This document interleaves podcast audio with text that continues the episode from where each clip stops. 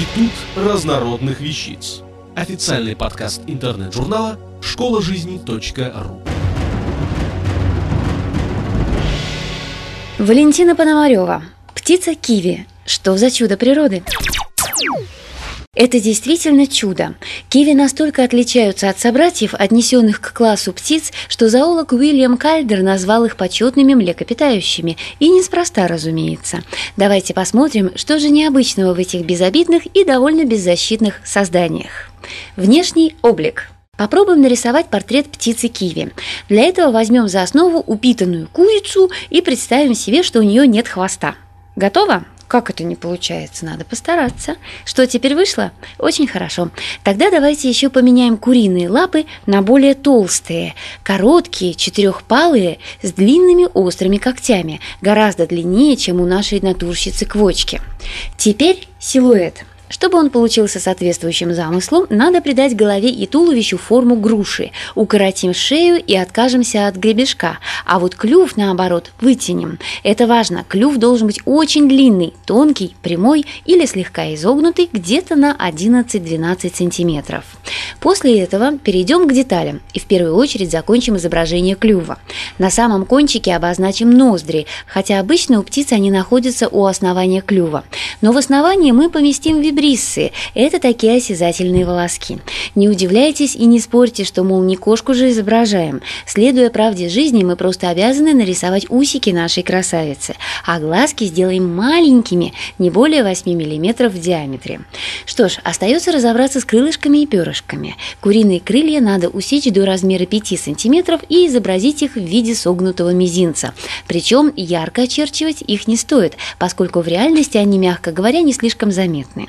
Перья должны быть похожи на шерсть. Так и есть, потому что они не имеют микробородок. А цветовую гамму выберем серую или светло-бурую. Все, можно любоваться.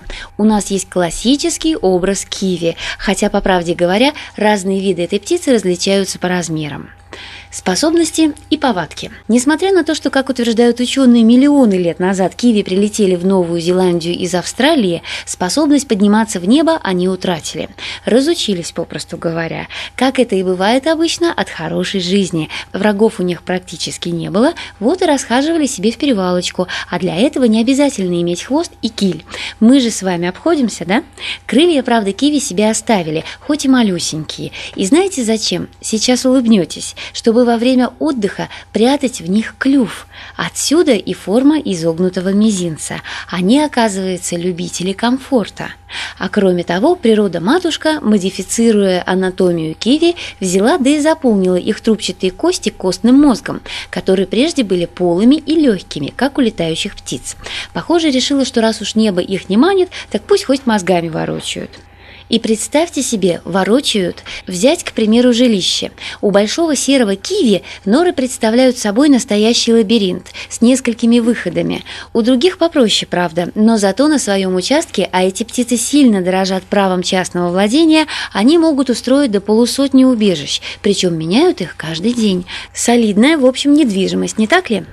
А уж если выстроить себе киви новую фазенду, то ни почем не станет ее обживать тут же, а подождет, пока трава да мох замаскируют вход, и ждет этого несколько недель. Терпеливость какая! Если ж трава примнется или же гнездо не в норке, а на плоской платформочке среди корней, либо в густом-пригустом кустарнике, то маскировкой служат веточки и листья. Берегут свое жилище киви, в общем. А как же, они в нем проводят целый день, и лишь ночью, через полчаса после заката солнца, выходят за пропитанием – червями, насекомыми, мелкими водными позвоночными, семенами и опавшими ягодами. Находить живность им помогает острейшее обоняние, которое из всего птичьего царства сильнее разве что у кондора. А все благодаря оригинальному размещению ноздрей на кончике клюва. Ими они распознают запахи даже под землей.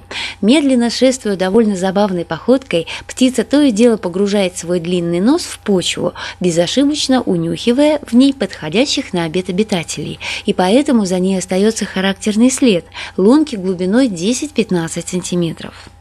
Семейная жизнь и продолжение рода. Что еще любопытно, так это моногамность киви. Они никогда не встречаются на один брачный период. Бывает, что на всю жизнь, а если нет, то как минимум на два-три сезона. Правда, есть среди них такой вид, где принято жить вместе не парами, а группой, но тоже стабильный. Характерно также, что брак у этих птиц гостевой, то есть они не постоянно вместе, но регулярно встречаются, не изменяя друг дружке. Вот ведь как. В семейной жизни киви принято участие отца в высиживании яйца, либо полностью самостоятельно, либо с подругой жизни. Супруга сносит, как правило, всего одно, и от зачатия до появления его проходит весьма солидный срок. Зато что это за яйцо? Вес его достигает четверти массы самой мамаши, а желток составляет в нем шестьдесят пять процентов. Возьмите в руки куриное яйцо и мысленно увеличьте его в шесть раз. Это и будет то, что производит роженица киви. Но если воображение отказывается помочь вам, то представьте, что женщина родила пятнадцатикилограммового ребенка. А ведь бывает, что через двадцать пять дней киви повторяет свой материнский подвиг. Правда, не часто. Яйца киви имеют очень плотную скорлупу, и когда птенчику приходит пора появляться на свет, он ногами и клювом пробивает эту броню не менее двух суток кряду. А потом еще сидит несколько дней без пищи, потому что в птичьем клане киви суровые законы. Родился – заботься о себе сам. И родители просто уходят из дома, насовсем, а дитя еще и на ногах не стоит. Но беспрецедентное количество желтка в яйце позволяет новорожденному не чувствовать себя голодным, а рождение оперенным не пропадает без материнского отцовского тепла. А потом малыш выбирается в мир, в котором ему грозят опасности, прежде всего в виде кошек, собак и ласок, завезенных европейцами. Из-за этого может погибнуть до девяноста пяти процентов молодняка, детство которого продолжается четыре-пять лет, покуда не наберет подрастающее поколение своего полного веса. Самки побольше, самцы поменьше. Зато акселерация у этой ребятни прямо диву даешься. Мальчики готовы к сексуальным подвигам уже в полуторагодовалом возрасте. Девочки начинают интимную жизнь попозже, в два-три года. Перспективы сохранения вида. Новозеландцы настолько любят птицу киви, что не только сделали ее своим национальным символом, но и себя называют киви-людьми. Однако в двадцатом веке численность популяции стала угрожающими темпами снижаться.